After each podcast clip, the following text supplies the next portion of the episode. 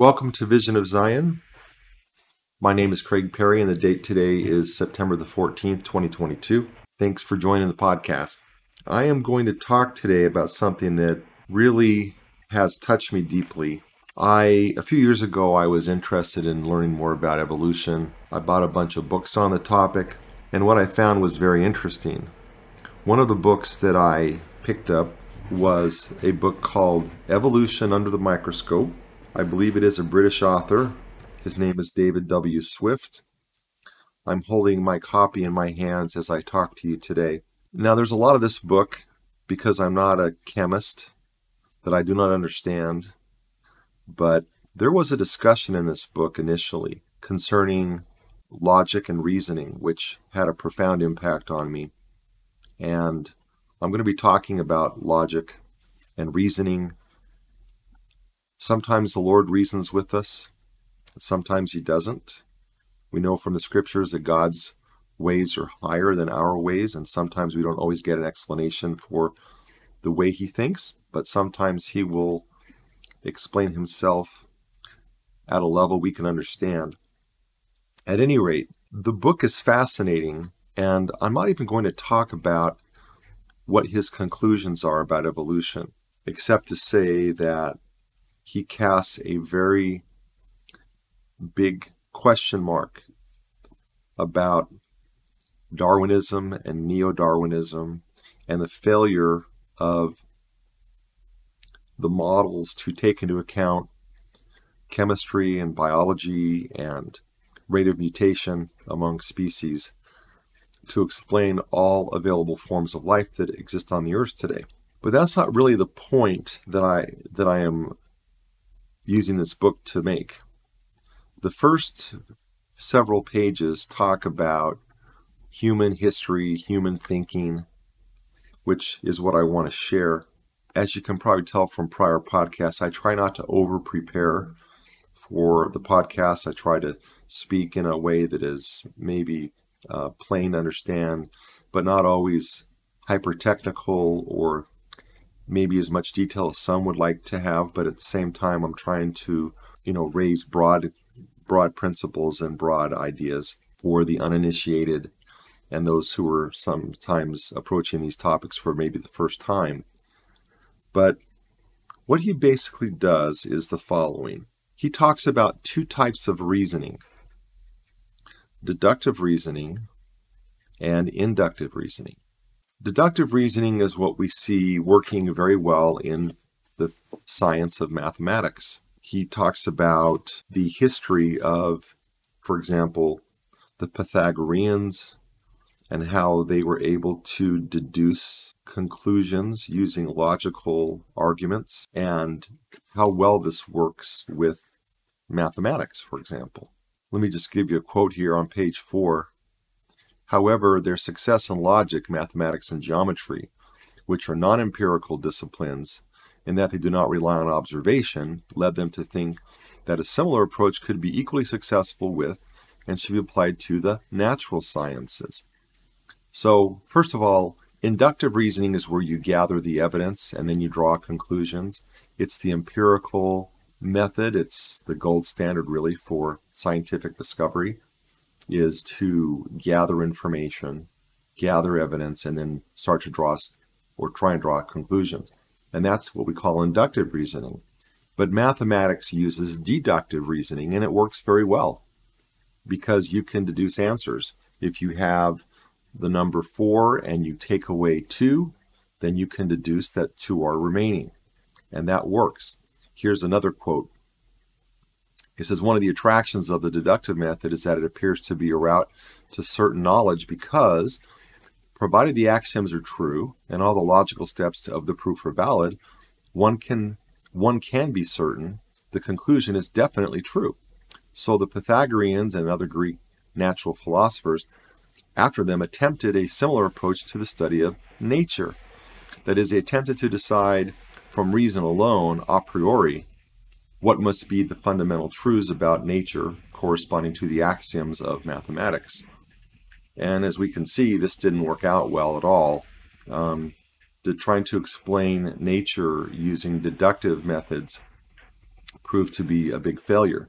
And what he does is he goes through and he shows how the view that humans took of the relationship between the planet Earth and the sun took centuries to unravel because of the deductive methods that were attempted, and then the inductive evidence kept displacing the deductive methods of logic. Let me see if I can give you some examples of, of this. So I think he starts with Aristotle. There are many layers to this issue, but let's just simplify. So, the earliest versions of the relationship between the sun and the earth, there was this basic belief early on that the our solar system was a geocentric or an earth-centered system. And eventually, over many, many uh, centuries, we finally adopted a heliocentric or sun centered uh, pattern for our solar system. And the way that this uh, change of thinking occurred was based on gathering of evidence or inductive reasoning. Um, and the church came into play with some of the earlier models. So, an example of flawed deductive reasoning would be something like this um, Man is the most important of God's creations, and man is on the earth. Therefore, the earth is at the center of everything and everything revolves around man, everything revolves around the earth. Now, that would be an example of a deductive reasoning based on false, uh, false premises. Uh, that uh, you know, because man is the you know greatest of God's creations, he must be at the center. This kind of flawed logic, and they began to adopt this uh, from an Earth-centric or geocentric uh, solar system to, an, to a heliocentric occurred again by observation. First, recognizing that the Earth was not flat, but was a globe. Then there were other upgrades to our relationship to the sun. Uh, Copernicus came along. Copernicus was around in the 1500s. After his death, some of these principles were published, namely that the Earth rotated on an axis as well as other planets which orbited the sun. Now remember, this is in the 1500s that we're finally getting to this point. Along came Galileo in the 15 and 1600s and substantiated Copernicus's views, but uh, his views of a heliocentric system came into opposition with things that were embraced by the church the Catholic Church, and uh, he wrote a paper in 1632 called Dialogues Concerning the Two Chief World Systems. Um, during the Inquisition, he had to recant and was punished by house imprisonment. Eventually, when Newton came along and others, we see these ideas being more broadly accepted and and uh, and the proofs being brought forward. And what's interesting, as I remember reading this too, was was that uh, again deductive reasoning said, well, if if the Earth does and the planets do go around the Sun, if it is in fact heliocentric, then the path of travel must be in a circle because that is the perfect shape. And so again, deductive reasoning came into play based on uh, spiritual or religious assumptions. And this did not account for where the planets wound up at the end of the year during their revolutionary cycles. And so they would say that the planets were nudged into place by maybe the hand of God. But eventually they then uh, modified the model and said, okay, based on observation, the planets are actually traveling in an ellipses. And so we have this long history from Plato to Aristotle, Aristotle to Copernicus, Copernicus to Galileo, and then others, Newton, Sir Isaac Newton. We finally have uh, adapt, uh, an adoption of a true and correct model of a heliocentric solar system and the elliptical travel of planets. But the story about how it took us so many years to push through the layers of false deductive reasoning and to embrace inductive reasoning is really a fascinating story. And it's caused me to look at how man reasons with things and how we use our reasoning powers and can make mistakes. And again, the purpose of this podcast is not to really discuss his uh, extremely important findings that um, using the same type of reasoning, inductive reasoning, that the evolutionary principles of Darwinism and Neo Darwinism, which were embraced whole cloth before we got into the microbiology and the other issues in chemistry associated in other sciences, do we find that uh, there are some underpinnings and assumptions made about evolution which are not substantiated by other branches of uh, of science. And so we're going through the same process now, is what he's arguing, of trying to understand evolution in light of what we now know about our DNA and about the rate of the natural rate of mutation among uh, DNA and, and all these issues. It's really a fascinating, um, I guess, expose to some of the weaknesses and also shows, in my opinion, well, I say weaknesses, meaning weaknesses in some of the evolutionary underpinnings, and also the failure on the part of scientists to correlate their findings with other branches of science. In other words, they get into their own compartments and they become compartmentalized and they're making the same mistakes over perhaps a shorter period with regard to evolution and evolutionary history and the proof of evolution that is being made in the past over centuries about going from a geocentric to a heliocentric um, model. And what he points out is that whatever the answer is, he's not really pushing for that there's a divine creator or any of that. He's not necessarily saying that, but he's just saying that the model that has been adopted is flawed in the same way that there were many versions of a heliocentric model that needed to be uh, refined and improved before they finally hit upon the truth. So, how does this play into this general discussion that I've been making about uh, religious points of religious uh, issues, um, things in about God and about how God works and operates? How how does this uh, stuff apply? Well, in in many ways, when we read the scriptures and we try and draw conclusions uh, I find that we do the same type of thing where we make assumptions. And then we try and deduce the answer based on those assumptions. And if your assumptions are wrong, then deduction is not a great way to go in coming up with truth. And I see this happening all of the time with regard to understanding the nature of God. Um, the, the assumptions that we make lead to can lead to very uh, uh, bad and I wouldn't say dangerous, but misperceptions and misunderstandings about how God operates.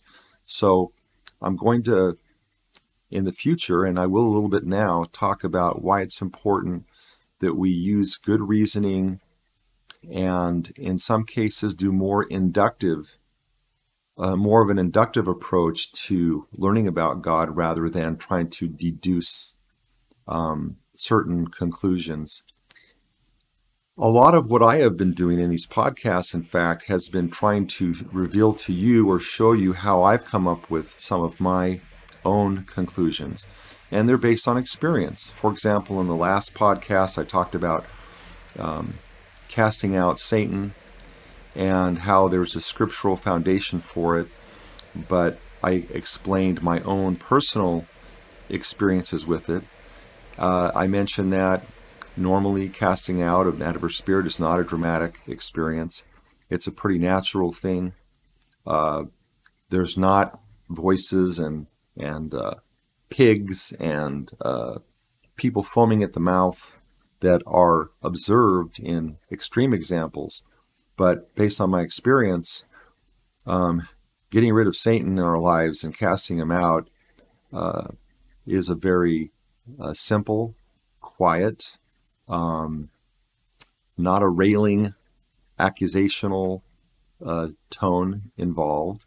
And that's based on my experience. So many of the things I've been talking about, I'm trying to show how I've learned eternal principles through everyday experiences and trying to share with you what I have what I have observed.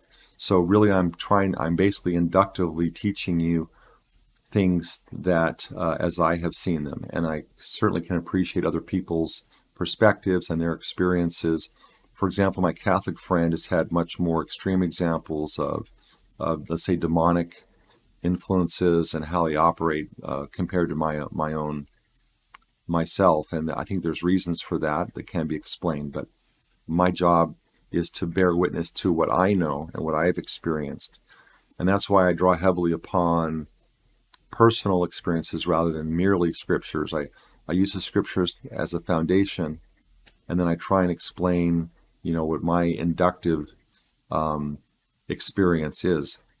I, I want to give you a really important example of this that I think illustrates what I'm talking about and some of the dangers associated with incorrect reasoning or de- too much deduction.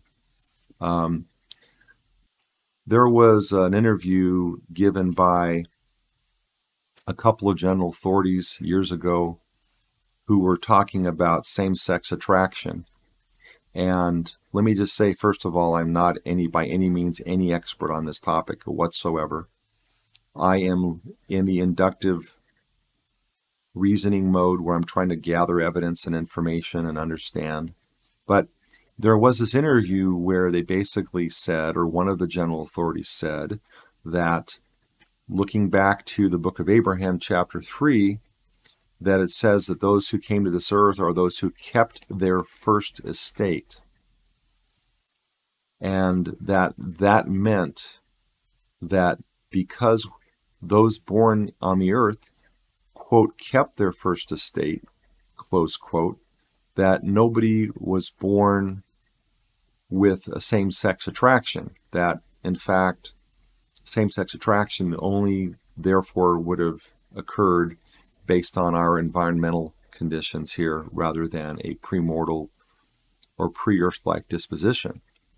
And I don't know the answer, but what I do know is that keep first estate, to go from that phrase to saying that means that we all came without any predisposition that that that is not necessarily follow that because of keeping our first estate that means that um, you know we didn't bring any predisposition of our personalities or our personal traits in fact i find inductively that that to be and by, by observation to be quite the opposite now i would like to dig into that phrase just to show you why I think this is a misstatement of what that means. Keep first estate is a phrase that is found in one other place besides Abraham 3, which is in the Pearl of Great Price. And it's to be found in the book of Jude, uh, chapter, well, there's only one chapter in Jude. It's just before the book of Revelation in the New Testament. I'm going to flip to it now. And I, I'm going to read what it says, and I'm going to read you what I've learned about this verse which is the only insight we have about the meaning of keep first estate. So this is a discussion about Michael disputing over the body of Moses. Let me get to it here, right here, verse 6.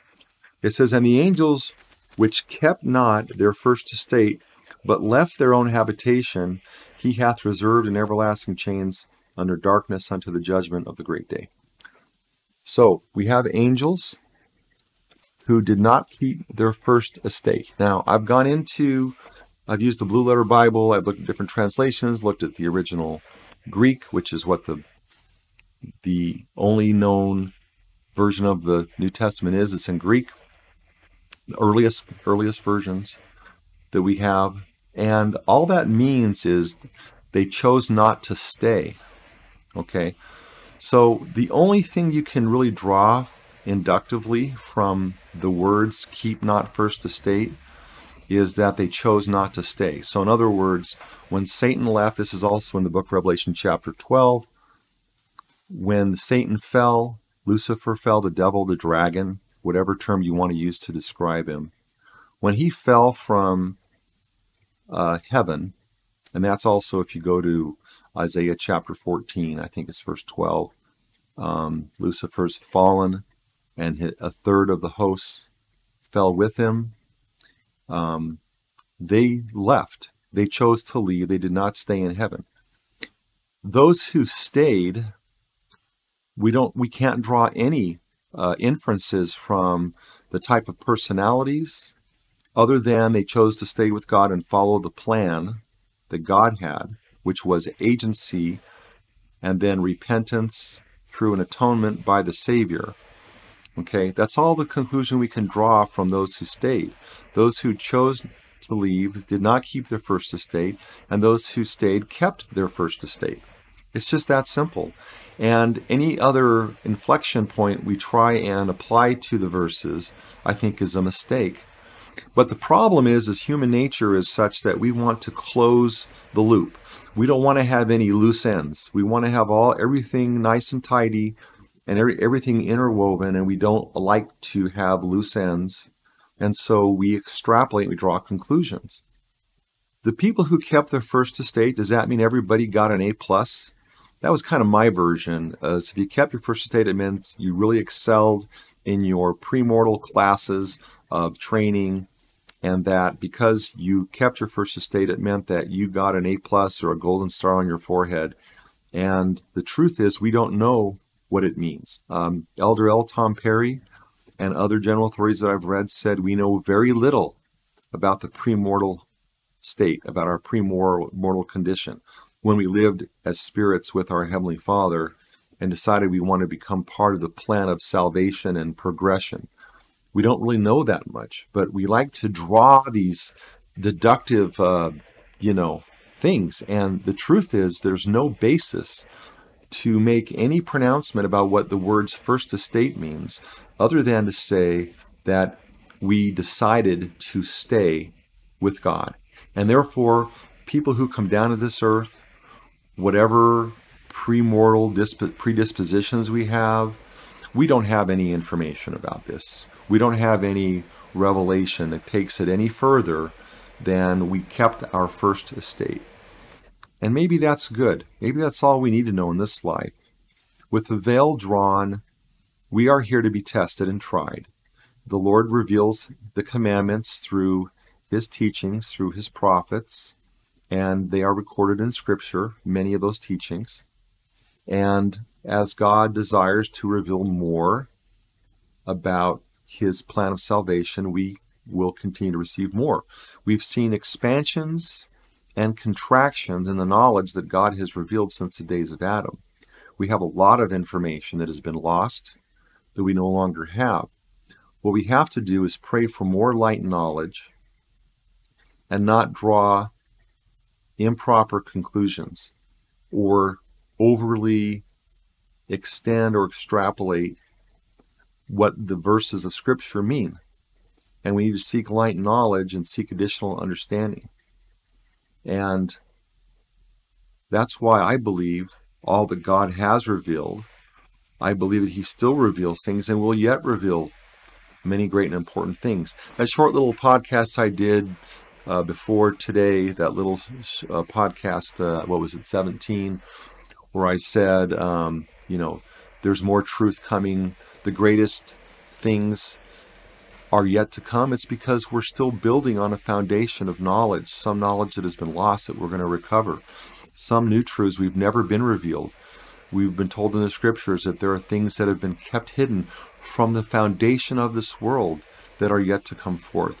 We live in a glorious time when we have all this knowledge about the past, all the experiences of people who have been written down, and we can learn from their examples. Are we going to let history repeat itself or are we going to learn? And if we learn, we can build. And if we can build, then we'll be given greater light and knowledge until the future day, which is exciting. I'm going to close with a set of verses from Doctrine and Covenants. It kind of incorporates both the idea of reasoning as well as some beautiful language about what we can expect in the future. This is D&C, section 50 it begins with verse 10. And now come, saith the Lord, by the Spirit unto the elders of this church, and let us reason together that ye may understand. Let us reason even as a man reasoneth one with another face to face. Now, when a man reasoneth, he is understood of man, because he reasoneth as a man. Even so will I, the Lord, reason with you that you may understand. Wherefore, I, the Lord, ask you this question Unto what were ye ordained? And here's the answer to preach my gospel by the Spirit, even the Comforter which was sent forth to teach the truth. Okay, that's our, as an elder of the church, when we're called to preach, this is what we're supposed to do. Only preach by the Spirit. Okay, verse 15. And then ye then received ye spirits which ye could not understand. Remember, these are the early days of the church. People are still trying to figure out what's the Spirit and what's not. It says, and receive them to be of God. And in this are ye justified? So they received spirits they couldn't understand. They thought they were from God. Are they justified in thinking that? Verse 16 Behold, ye shall answer this question yourselves. Nevertheless, I will be merciful unto you. He that is weak among you hereafter shall be made strong. Verily I say unto you, he that is ordained of me and sent forth to preach the word of truth by the Comforter in the Spirit of truth, does he doth he preach it by the Spirit of truth or some other way? And if it be by some other way, it is not of God. And again, he that receiveth the word of truth, doth he receiveth it by the Spirit of truth, or some other way? If it be some other way, it is not of God. Therefore, why is it that ye cannot understand and know that he that receiveth the word by the Spirit of truth receiveth it as it is preached by the Spirit of truth? Wherefore, he that preacheth and he that receiveth understand one another, and both are edified. I love that word. And rejoice together. Yes, the word of God, when given by the Spirit and received by the Spirit, is both edifying and it causes us to rejoice. And that which doth not edify is not of God and is darkness. It's a real simple test here. That which is of God is light, and he that receiveth light and continueth in God receiveth more light and that light groweth brighter and brighter until the perfect day. And again I say unto you, and I say, and say it that you may know the truth, that you may chase darkness from among you. He that is ordained of God and sent forth, the same is appointed to be the greatest. Notwithstanding, he is the least and the servant of all. Wherefore, he is possessor of all things, for all things are subject unto him, both in heaven and on earth the life and the light, the Spirit and the power sent forth by the will of the Father through his Son, Jesus Christ. And it goes on from there. It's these are beautiful words uh, which describe um, God is teaching us how to learn by the Spirit. We are learning, and we're going to make trial and error. Remember that that which brings light and edifies and makes us rejoice is from the Lord, and that which brings darkness is not. And there's this process that as we receive light, we will grow in light and grow brighter until the perfect day. Chase darkness from our lives. And misapplying certain types of logic and reason can block you. And uh, it's a journey. It's a journey here, and it's an exciting journey to participate in. I hope that these words will edify you as you try and make correct uh, assumptions and conclusions from the scriptures. And I'll talk more about this. Thanks for listening.